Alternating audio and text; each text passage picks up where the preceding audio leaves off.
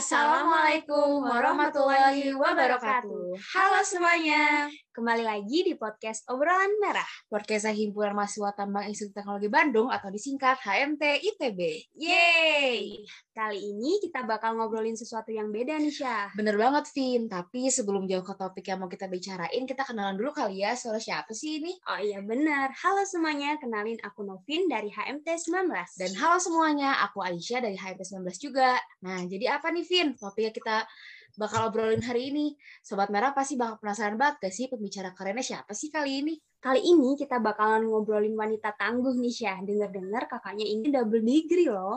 Hah, double degree? Keren banget, Vin. Siapa sih emang wanita tangguhnya? Penasaran banget deh. Jadi wanita tangguhnya adalah Kak Fitya Alisa. Jadi Kak Fitya Alisa ini sarjana Teknik Pertambangan ITB pada tahun 2018, sarjana kedokteran Unpad pada tahun 2018, dan juga mengikuti organisasi salah satunya di Himpunan Mahasiswa Tambang menjadi staf divisi eksternal. Lalu beberapa pengalaman dari Kak Fitya sendiri adalah menjadi Research Assistant RSU Pusat Dr. Hasan Sadikin Bandung, Food Engineer di Cameron S. Schlumberger Company, Project Assistant Japan International Cooperation Agency dan juga beberapa achievement yang diperoleh oleh Kak Fitya Alicia yaitu yang pertama First winner of RS Universitas Indonesia Call for Idea Special World Tuberculosis Day 2021, First winner of Pedia Clinical Laboratory Youth Ambassador Kota Bandung, Fourth winner of Pajajaran Social and Political Days National Debate Competition 2015, dan Silver Medal of Mathematics Subject. Wow, dengar dari CV-nya aja udah keren banget, Vin. Udah gak sabar banget nih bincang-bincang sama kakaknya. Bener banget, Syah. Mungkin langsung aja kali ya kita sapa Kak Fit ya. Halo Kak Fit ya, apa kabar Kak? Oke, Alhamdulillah baik. Kalau Aisyah, Novi, Nurul, gimana kabarnya? Alhamdulillah Kak, baik banget. Alhamdulillah. Iya, Oh iya, sebelumnya terima kasih banyak ya Kak karena telah menyempatkan bincang-bincang asik bersama kami. Dan salam hangat juga nih dari semua masa HMT. Oke, nah uh, gini kak, aku sendiri tuh sangat antusias banget buat tahu nih gimana sih seorang kak Afidka itu uh, menjalani perkuliahan sewaktu dulu gitu kan. Tadi kan udah disebutin tuh Syah CV-nya kan uh, Kak Afidka ini menjalani dual degree gitu. Nah, sekarang aja nih yang kita sebagai mahasiswa teknik pertambangan ITB ya Syah udah hektik banget dengan segala tetek bengek kuliah dan himpunan. Nah, apa sih yang membuat Kak Fitya ini memutuskan untuk kuliah di Teknik Pertambangan ITB juga kedokteran Unpad secara bersamaan? Oke. Iya. Jadi pertama saya ingin mengucapkan terima kasih dulu untuk HMT ITB yang telah mengundang untuk ngobrol santai kita ya di podcast obrolan merah uh, sebetulnya saya kangen banget juga pengen langsung silaturahmi ketemu langsung sama HMT yang sekarang. Tapi berhubung lagi pandemi juga jadi insya Allah mudah-mudahan walaupun hanya dengan podcast nggak ngurangin esensi dari obrolan kita hari ini ya mudah-mudahan bisa bermanfaat setidaknya untuk menyambung tali silaturahmi. Alhamdulillah juga kalau bisa memberikan insight untuk pendengar podcast obrolan merah Ya, uh, kita kenalan dulu kalian. Nah, tadi udah dijelasin juga, dikenalin. Makasih Aisyah dan Novi. Perkenalannya sudah sangat bagus. Uh, jadi saya uh, Vicky Alisa, saya HMT ITB 2013 NIM-nya perlu disebut nggak nih moto hidup? Boleh, boleh, boleh banget, boleh banget. Jadi kayak interaksi nol lagi kita ya. Saya 1211388. Siapa nih adik NIM sekarang? Ada nggak? 88. Ada, kan? Ah, ada. Nah, nanti ketemu deh. Iya. Jadi alhamdulillah saya baru saja menyelesaikan pendidikan profesi dokter di Unpad insya Allah akhir Februari ini saya mengikuti ujian kompetensi mahasiswa program profesi dokter. Jadi saya mohon doanya juga untuk Novi, Nurul, Aisyah, dan HMT. Jadi uh, amin. Sebelum melanjutkan program profesi dokter, saya sempat cuti dulu dua semester. Saya bekerja jadi asisten proyek di Japan International Cooperation Agency dan juga menjadi field engineer di Cameron, Schlumberger. Mungkin itu yang bisa saya perkenalkan sedikit. Tadi lanjut ke latar belakang ya, latar belakang kuliah dual degree begitu ya. Oke, uh, jadi Aisyah, uh, Novi, Nurul dulu saya sebetulnya nggak pernah tuh terlintas pikiran untuk ambil dua jurusan perkuliahan apalagi di universitas yang berbeda dan jurusannya nggak ada mirip-miripnya antara tambang sama kedokteran ya. Iya, Kak. Jadi saya masuk SMA itu tahun 2011, lulus tahun 2013. Dari awal memang ada niat untuk pilih kedokteran di undangan gitu. Jadi dulu di undangan uh, SNMPTN kita boleh pilih empat jurusan dari dua univ yang berbeda. Jadi saya pilih pertama kedokteran, kedua kedokteran gigi, ketiga FTTM, keempat FITB. Nah, begitu buka pengumuman, alhamdulillah hijau itu warnanya. Cuma ini nama-nama fakultasnya panjang banget gitu ya. jadi jadi ini sepertinya bukan yang di kedokteran dan alhamdulillah diterimanya di Fakultas pertambangan dan perminyakan. Waktu menjadi di ITB dari 2013 sampai 2015 saya udah enjoy banget sama keilmuannya, sama teman-temannya. Apalagi begitu masuk himpunan, aduh udah nggak kepikiran lagi mau ambil kuliah pertama gitu ya. Nah, tapi di akhir tahun 2014 kemudian ada suatu kejadian lah dalam keluarga yang akhirnya membuat saya uh, memantapkan keputusan untuk menggunakan kesempatan terakhir di tahun 2015 untuk SBMPTN lagi ambil jurusan kedokteran. Niat awalnya tadinya betul-betul mau pindah, jadi dari tambang ke kedokteran aja gitu, nggak ada kepikiran untuk kuliah dua. Jadi saya pikir kalau emang rezekinya alhamdulillah, kalau enggak pasti Allah kasih jalan keluar yang lain yang terbaik untuk saya bisa menyelesaikan kuliah di pertambang. Nah, alhamdulillah ternyata rezeki di tahun 2015 saya diterima di kedokteran Unpad melalui SBMPTN. Jadi waktu itu uh, saya komunikasikan ke Kaprodi, ke dosen wali, ke Pak Muhammad Nur Heriawan, saya mau mengundurkan diri untuk lanjut ke kedokteran, tapi atas berbagai pertimbangan, salah satunya takutnya nanti saya nggak bisa um, beradaptasi gitu ya. Selama ini udah uh, terbiasa ngitung, bisa tiba-tiba harus hafalan. Gitu. Akhirnya saya dikasih kesempatan dulu cuti satu semester di tambang ITB. Saya jalani perkuliahan di kedokteran jadi kalau nggak betah masih ada kesempatan untuk balik gitu.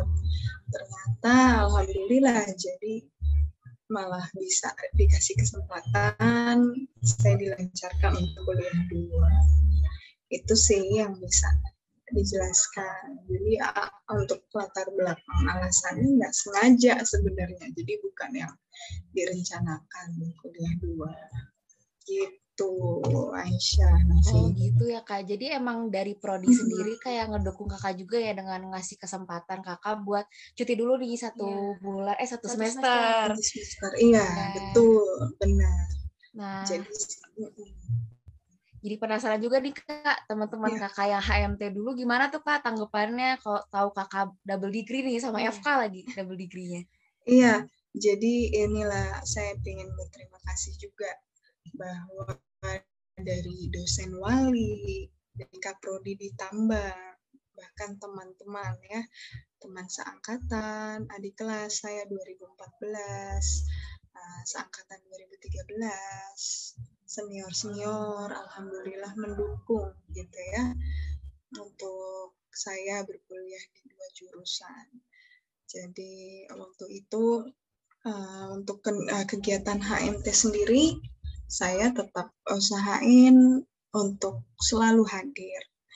Jadi uh, yang pertama untuk kuliah dua sendiri, ini hal yang paling penting diutarakan ya minta doa dari orang tua, komunikasikan kepada kaprodi, kepada dosen wali, baik dari tambang maupun kedokteran, lalu manajemen waktu dan jadwal atur jadwal dengan baik, serta uh, menerima konsekuensi terburuk kalau misalnya ada kuliah yang memang bentrok dan juga uh, untuk HMT ber-HMT sendiri sebetulnya saya jadikan himpunan itu sebagai apa ya kerinduan lah merecharge merefresh diri kembali gitu. Jadi begitu suntuk belajar gitu ya terus saya balik ke HMT ngobrol sama teman seangkatan sama senior sama junior uh, makan bareng gitulah ya.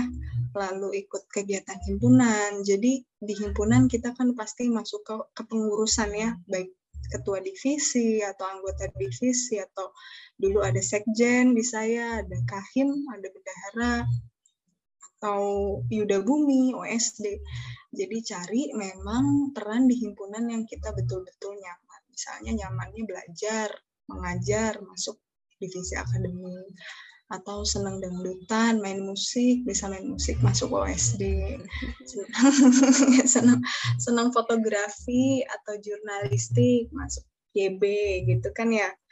Iya. Dan apa ya uh, bertanggung jawab aja sih uh, kita hadir quorum, mengemukakan pendapat, menyampaikan progres uh, kegiatan. Jadi kalau misalnya pun kita nggak bisa hadir atau terlambat ya kita kasih tahu ketua divisi kenapa nggak bisa hadir atau kenapa terlambat. Supaya jelas juga komunikasi baik dengan kepengurusan angkatan maupun senior ataupun adik-adik kelas gitu dan juga apa ya paling penting uh, kita peka uh, care sama satu sama lain. Bukan hanya yang di himpunan aja, terutama yang di non himpunan yang angkatan kita sendiri. Jadi paling penting membina komunikasi hubungan baik dengan angkatan, dengan senior, dengan junior, karena kita nggak pernah tahu ke depan kita manusia saling membutuhkan. Rezeki nggak tahu dari pintu yang mana. Jadi berbuat baik aja sama semua, sama semua orang, baik himpunan, non himpunan, himpunan lain, kolaborasi sama himpunan lain, ngobrol gitu. Oh, Oke okay, Kak, jadi selain dari Prodi juga HMT itu menerima dengan baik ya dan tetap membantu seperti itu. Uh, betul, kalau betul. boleh tahu sih Kak, uh, Kak Fidka ini cutinya jadinya satu semester atau bagaimana Kak? Iya, jadi waktu itu aku cuti satu semester di tambang ITB dengan pertimbangan dari dosen wali kalau misalnya nggak betah di kedokteran masih ada kesempatan balik. Ternyata menjalani satu semester kuliah full di kedokteran, alhamdulillah betah. Terus saya bilang, Pak, karena saya dalam hati eh, nggak uh, sanggup juga nih kayaknya kalau dua. Sebetulnya sudah senang juga ditambang. Tapi senang alhamdulillah betah di kedokteran. Dari segi bobot akademik waktu finansial wah kayaknya mungkin lah dua. Jadi saya bilang pak saya sepertinya betah di kedokteran.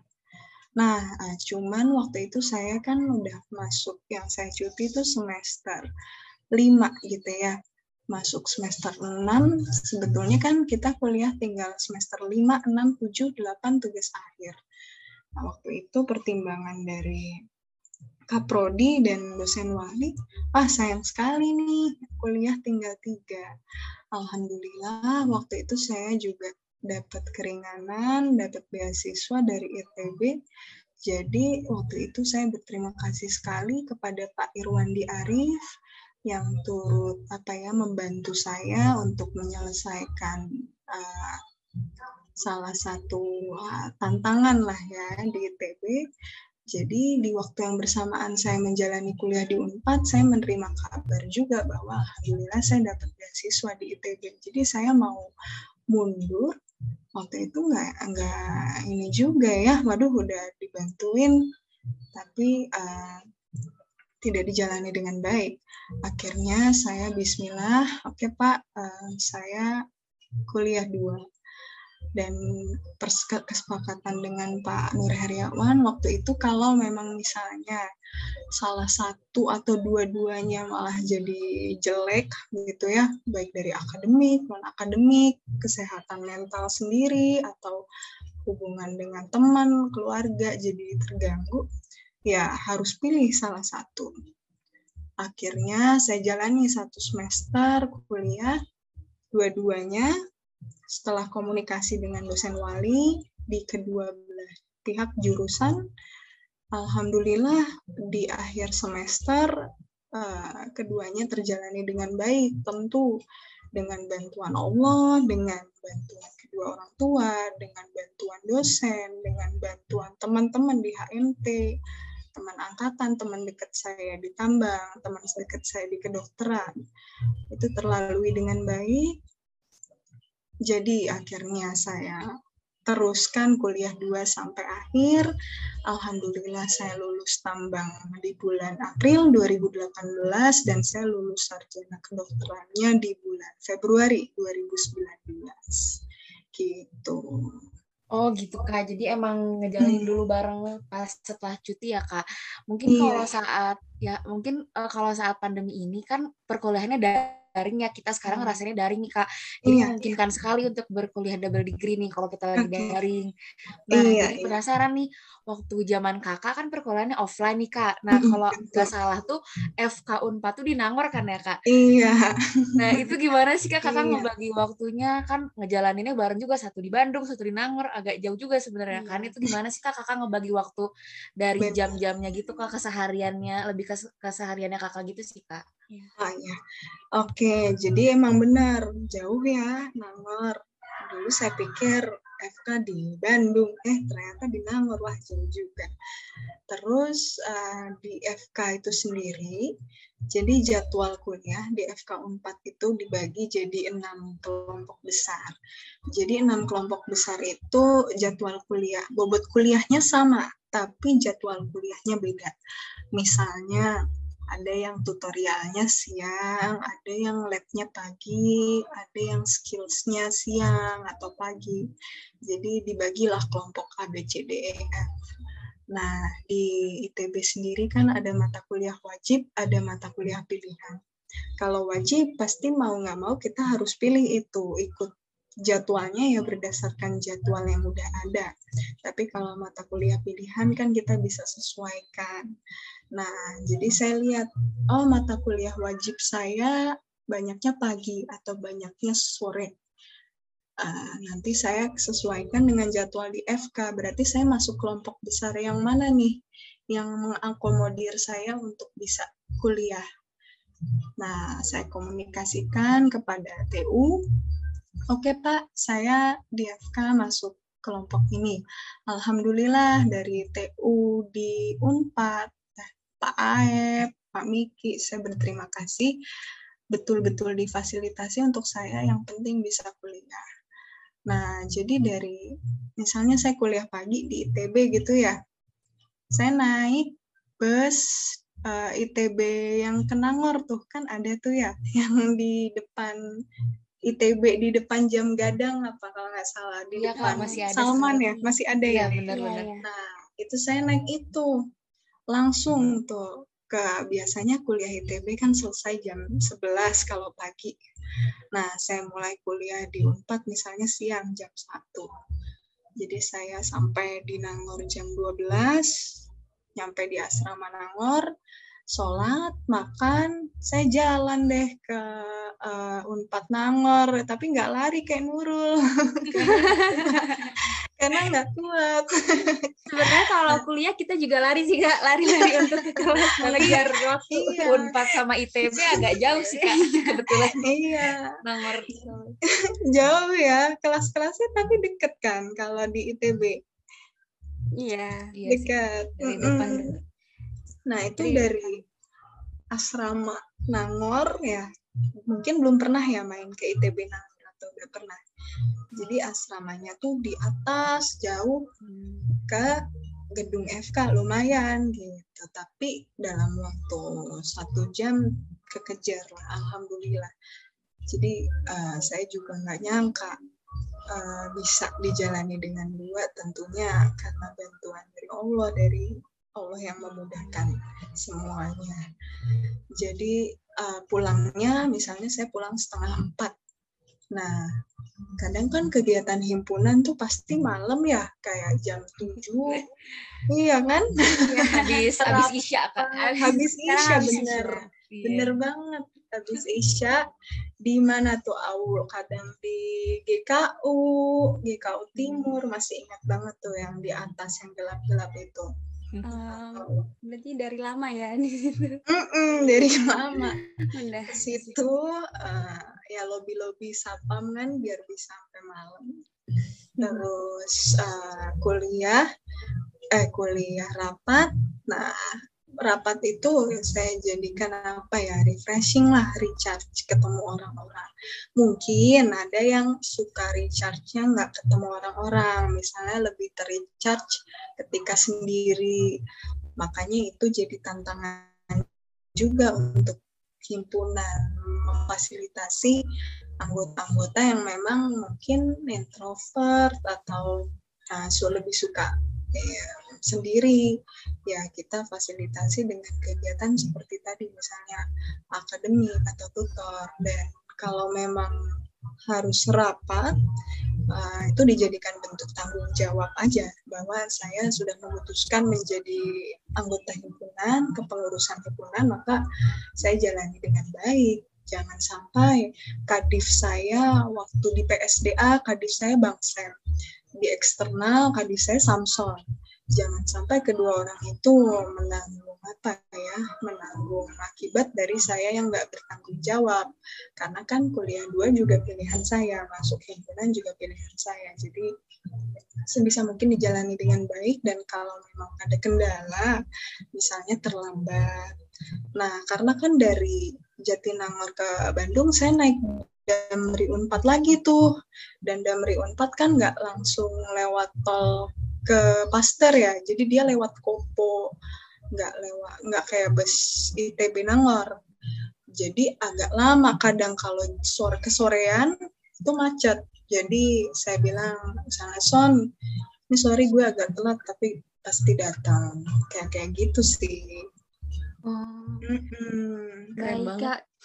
Keren banget bisa sampai speechless, sebenarnya speechless sih kayak ngeliat perjuangannya yeah. dari yang waktu kuliah membagi waktu yeah. untuk kuliah di Nangor, di ITB, ITB di Bandung gitu. Pulangnya nah, juga ke Bandung lagi. Iya, makanya harus kan. forum.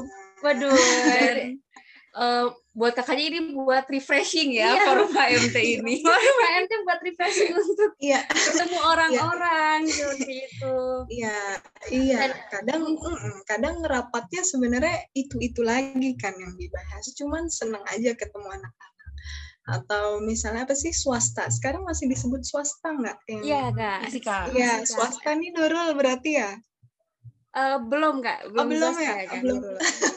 Masih menjabat. Wih mantap. Nah swasta misalnya, kadang swasta saya dulu masih yang kolot-kolot gitu, Aisyah, Novi. Gimana tuh kak?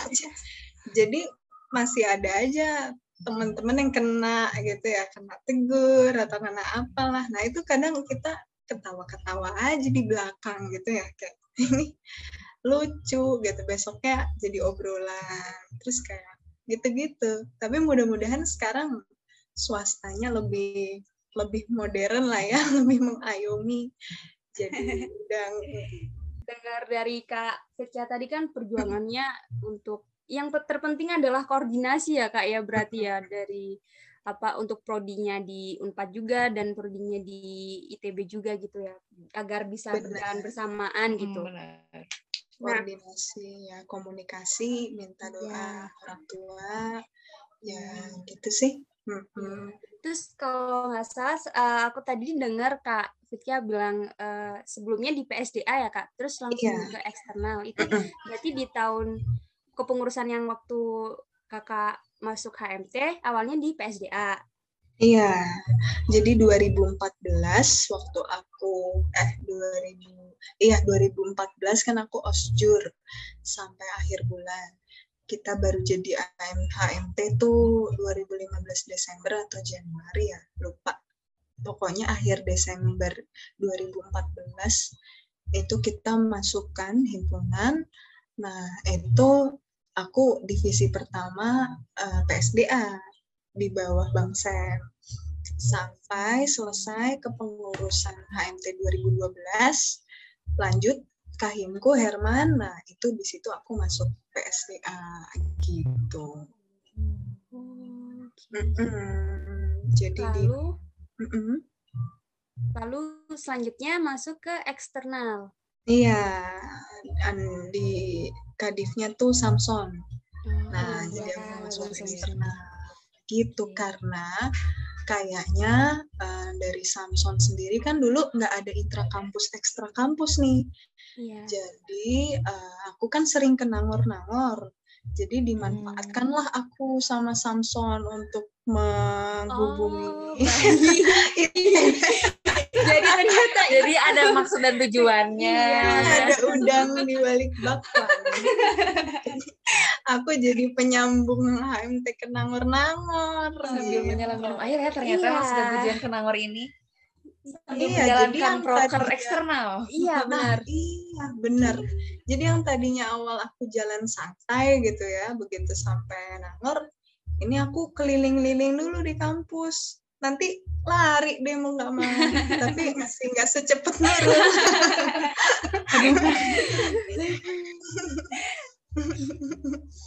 iya, atau pulangnya baru ke himpunan-himpunan di Nangor, ke Wirus, terus apa namanya eh, sumber daya air, pengembangan sumber daya air, terus SITH juga yang rekayasa gitu sih. Jadi kenal lah sama orang-orang ITB Nangor. Oh ternyata kampus Nangor tuh luas banget. Sebenarnya enak tuh buat jogging. Adem juga ya Kak di sana Kak. Iya, di sana masih sepi dan kalau di jalan rayanya sih banyak bus apa truk-truk lintas kota ya. Cuma kalau di wilayah kampusnya enak, masih relatif luas. Tapi sepi juga gitu. Tapi kampus ITB juga enak. ITB Bandung. Hmm. Iya sih. Di sini juga Iya. dingin sih. Masih offline udah offline belum belum ya? Iya udah offline sih kak kemarin. Udah, Tapi iya. Tapi kenapa tuh? Tapi sekarang eh, hybrid. Oh, Iya karena mungkin eh, omikronnya lagi naik gitu sih Iya, Kak. iya, ya, mudah-mudahan cepat membaik lah ya, jadi bisa offline. Amin. Amin. Hmm, iya. Jadi kan tadi dengar eh, dari kakak cerita bolak-balik Nangor dan eh, ke Nangor tuh nggak cuma buat kuliah doang nih di Unpad. Jadi kakaknya juga eh, apa nambah relasi juga sama teman-teman dari ITB yang di Nangor juga. Benar. Nah, bener. Nah, jadi sekarang tuh eh, jadi pengen penasaran nih dari eh, pengalaman kakak waktu pasca kuliah. Oke. Nah, aku mau tanya nih kak, waktu setelah baru banget lulus dari kedua jurusan yang kakak jalanin ini, kakak tuh jadinya tuh milih berkarir di dunia pertambangan atau kedokteran sih kak? Atau kakak sempat ngerasain keduanya? Oke, jadi em, waktu aku lulus ya April 2018 itu aku sidang Maret. Sebelumnya di Maret itu juga eh, ada intake intake untuk penerimaan field engineer di Schlumberger. Aku coba ikut. Nah waktu itu eh, nggak nyangka juga bakal keterima dan dihubunginnya itu baru setahun setelahnya. Jadi aku sempat ngejalanin kuliah semester 7 dulu, nyelesain di Unpad. Begitu lulus di Februari 2019, dapat tawaran untuk jadi field engineer di Schlumberger, penempatan Balikpapan. Waktu itu aku pikir, wah ini untuk ke depannya koas, baik kuliah maupun uh, biaya hidup di Bandung untuk extend di Bandung itu kan kita perlu nabung dan nggak mungkin juga terus-terusan ngeberatin orang tua. Jadi aku Iya. pikir oke lah, karena teman-teman yang lain udah kerja kan. Jadi oke lah, uh, kita coba dulu kerja di Schlumberger. Waktu itu apply juga ke perusahaan tambang, tapi rezekinya ternyata di oil and gas service company begitu di Schlumberger benar-benar terbuka lah ya mata pikiran bahwa oh begini kerja di lapangan itu yang betul-betul berapa ya nah, menuntut waktu tenaga pikiran kita kerja uh, dengan bapak-bapak atau yang pengalaman kerjanya. Iya yang dengan bapak-bapak. Waktu itu aku di Cameron. Jadi Cameron ini uh, instalasi wellhead yang beratnya itu ada kali bertonton gitu ya.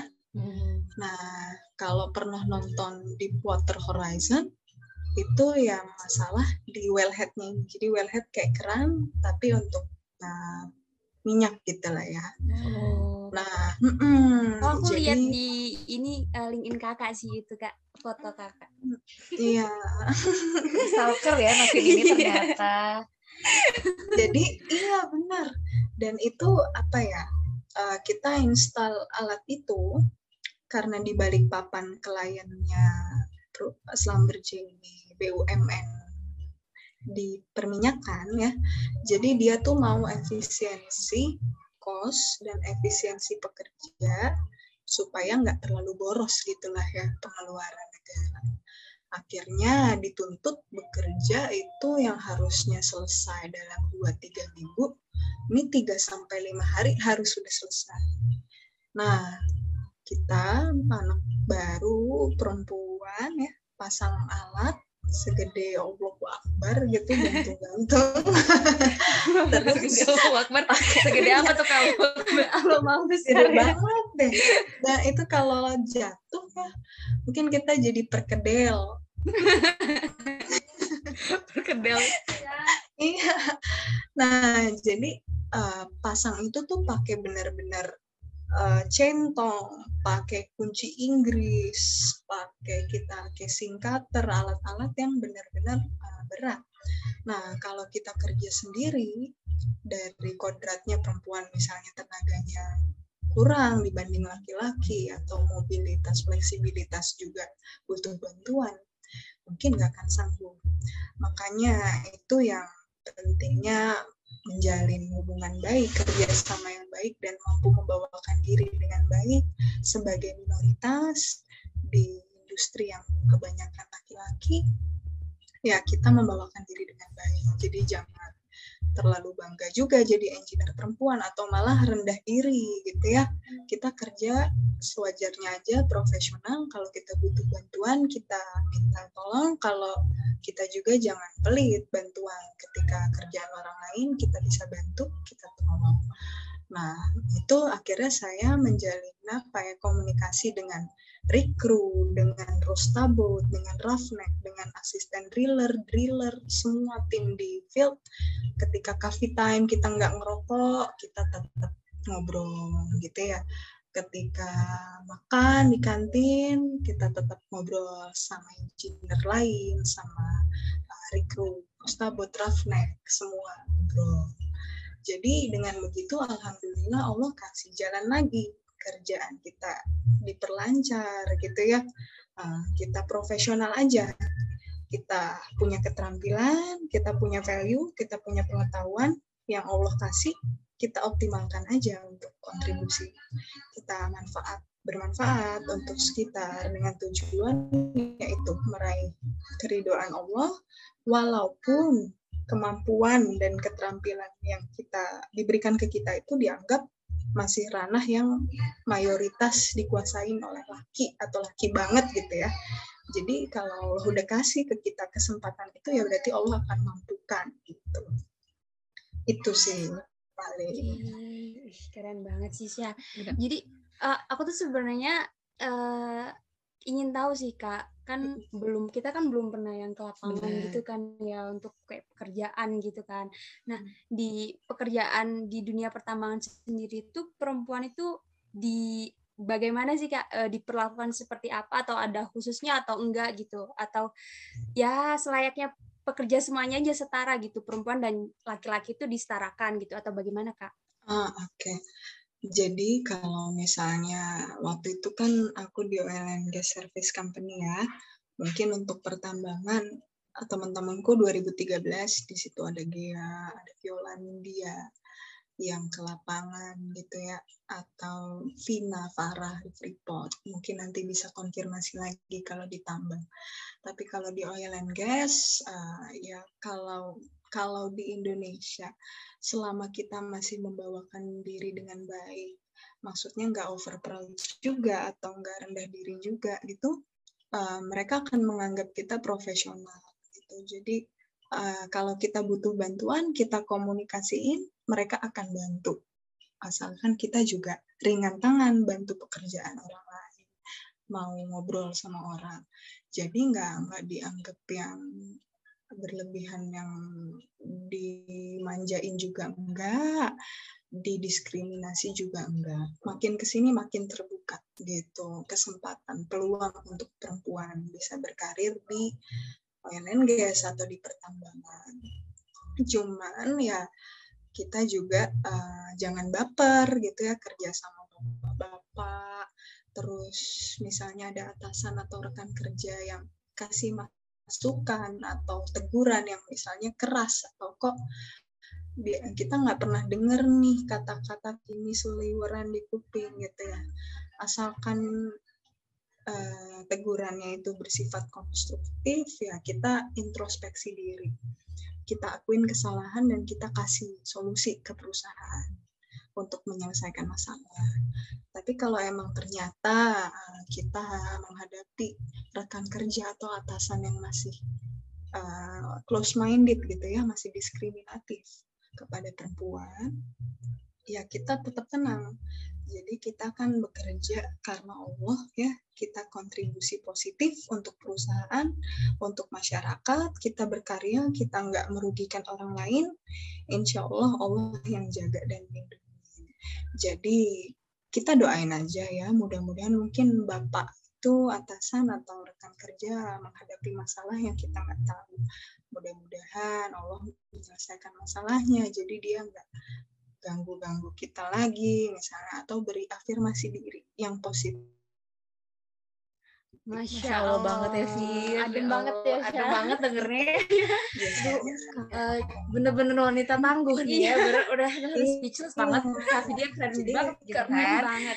Kayak walaupun masih ada suka dukanya nih kerja di hmm. oil and gas tapi tetap bisa profesional dan selalu menyerahkan kepada Allah semuanya masya Allah ya, ya bisa aja kali yang penting iya. Tapi beneran nggak tapi beneran. nggak kita oh my god kita, oh my god. Yang sebagai perempuan kita yeah. semakin termotivasi ya. sangat sangat termotivasi oh, banget kan iya, ini insya Allah alhamdulillah. Yang penting luruskan niat untuk bekerja dan juga kenali red flags kalau misalnya ada pelecehan seksual atau kekerasan fisik, kita harus berani speak up, harus tegas, mm -mm, harus minta bantuan atau lapor. Jadi kita yang paling tahu kapan harus quit, kapan harus grit bertahan. Itu balik lagi ke kita. Gitu. Nah, kalau boleh boleh tahu nih Kak Fidika di di oil and gas ini berapa lama Kak atau uh, uh, lanjut terus terus nanti pindah ke kedokteran kah atau gimana kak uh, jadinya? Nah, aku kemarin uh, sebelum uh, sebelum lanjut ke pendidikan dokter satu setengah tahun aku kerja. Uh, terus udah gitu sekarang masih fokus selesaiin kedokterannya. Ke depan kita nggak pernah tahu ya apa pun jalan yang Allah berikan untuk saya peran yang Allah kasihkan untuk saya, insya Allah saya jalani sebaik mungkin untuk beribadah kepada Allah. Jadi saya belum bisa bilang, oh ke depan pasti jadi dokter, terus jadi ini ini, ini atau jadi engineer atau gini gini. Itu uh, kita nggak pernah tahu ke depannya rencana Allah kayak gimana.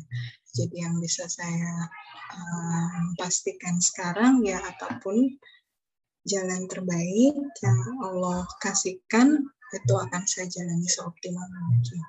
Itu aja sih paling. Oke. Okay. Wah, setelah berbincang-bincang banyak ya, Vin, banyak banget gak sih kita dapetin? Banyak Gak banget, banyak ya. banget. Kayak mulai dari mulai dari keputusan Kak ya mulai dari keputusan Kak Firkia untuk ngambil FK di di tahun terakhir ya kesempatan terakhir SBMPTN hmm. terus nanti lanjut ke uh, masuk ke kedokteran dan sempat cuti juga nih yeah. di iya. pertambangan terus hebat banget gak sih lulusnya beda beberapa bulan doang nih yeah. dari esket sama ST-nya de yeah. deket banget nih kayak udah banyak banget insight-nya dan kakak kakak sempat juga uh, kerja di oil and gas hmm. dan seterusnya dan, dan sekarang masih melanjutkan untuk pendidikan dokter iya masih berjuang ya sekarang semoga doain yang terbaik nih buat kakak amin. juga mau amin. Februari ini ya kak akhir ini mau ujian, ujian. ya kak amin insya Allah yang terbaik juga untuk Aisyah Novi Nurul HMT semuanya yang terbaik amin. Ya, emang keren banget ya Syah. Kita jadi banyak tahu dan jadi semangat semangat lagi pastinya kan menjadi seorang wanita tuh bukan berarti lemah dan bukan berarti menjadi penghalang untuk kita berkarir di bidang mana pun gitu ya. Mungkin betul. Uh, dari Kak Fitya sendiri ada pesan yang ingin disampaikan gitu Kak khususnya untuk mahasiswi teknik pertambangan dalam menghadapi dunia kerja nantinya. Oke. Okay. Alhamdulillah. Jadi uh, saya pertama ya, merasa bersyukur sekali punya kesempatan untuk menuntut ilmu di teknik pertambangan ITB menjadi seorang HNT ITB dan saya rasa semua anak tambang gitu ya juga merasakan syukur dan kebanggaan yang sama. Jadi apa pun yang Allah berikan ke kita kesempatan belajar di mana pun, kesempatan berkarir di mana pun, kita optimalkan segala potensi, peran, kesempatan yang Allah berikan dalam hidup untuk beribadah. Caranya beribadah gimana kan nggak cuma sholat, nggak cuma baca Quran gitu ya, tapi kita bekerja yang terbaik, kita tidak menzolimi atau menyakiti merugikan orang lain, kita berkarya, nanti hasilnya serahkan semua kepada Allah. Jadi Allah yang menilai, oh niat kita, kesungguhan kita seperti apa, dan tentu menjawab dalam bentuk yang paling sesuai dengan yang kita butuhkan. Gitu. Terus juga apa ya, kalau dalam dunia kerja mungkin yang paling penting ya kerendahan hati untuk terus mau belajar juga kepercayaan diri. Kita bisa rendah hati karena kita selalu bersabar, kita selalu bersyukur. Dan kita bisa percaya diri karena kita selalu mengasah pengetahuan, mengasah keterampilan, dan juga memiliki profesionalisme yang baik. Yang penting kedua hal itu selalu balance, baik kerendahan hati maupun kepercayaan diri saya mau mengucapkan sukses selalu untuk teknik pertambangan ITB, untuk HMT ITB. Semoga ke depannya lebih baik dari kepengurusan saya, lebih maju, anak-anaknya lebih inovatif, lebih kreatif, menjawab tantangan zaman, berkarya, kontribusi yang terbaik untuk kampus, untuk alma mater, untuk negara, untuk bangsa, dan semoga kita semua selalu diberkahi oleh Allah dan dalam lindungan Allah. Amin. Amin. Oh, pesan dari Kak Fitka ini sangat mendalam sekali ya, Sa. Dan sayang sekali juga sebagai penutup obrolan merah kali ini. Padahal sangat seru dan berharga sekali dapat iya. bincang dengan Kak Fitka. Insya Allah masih berlama-lama Nanti kita, ya. Sebenarnya kita gitu. ngobrol lagi lah. Ya kan secara langsung. Nanti aku ke himpunan Amin. Gitu ya. Amin.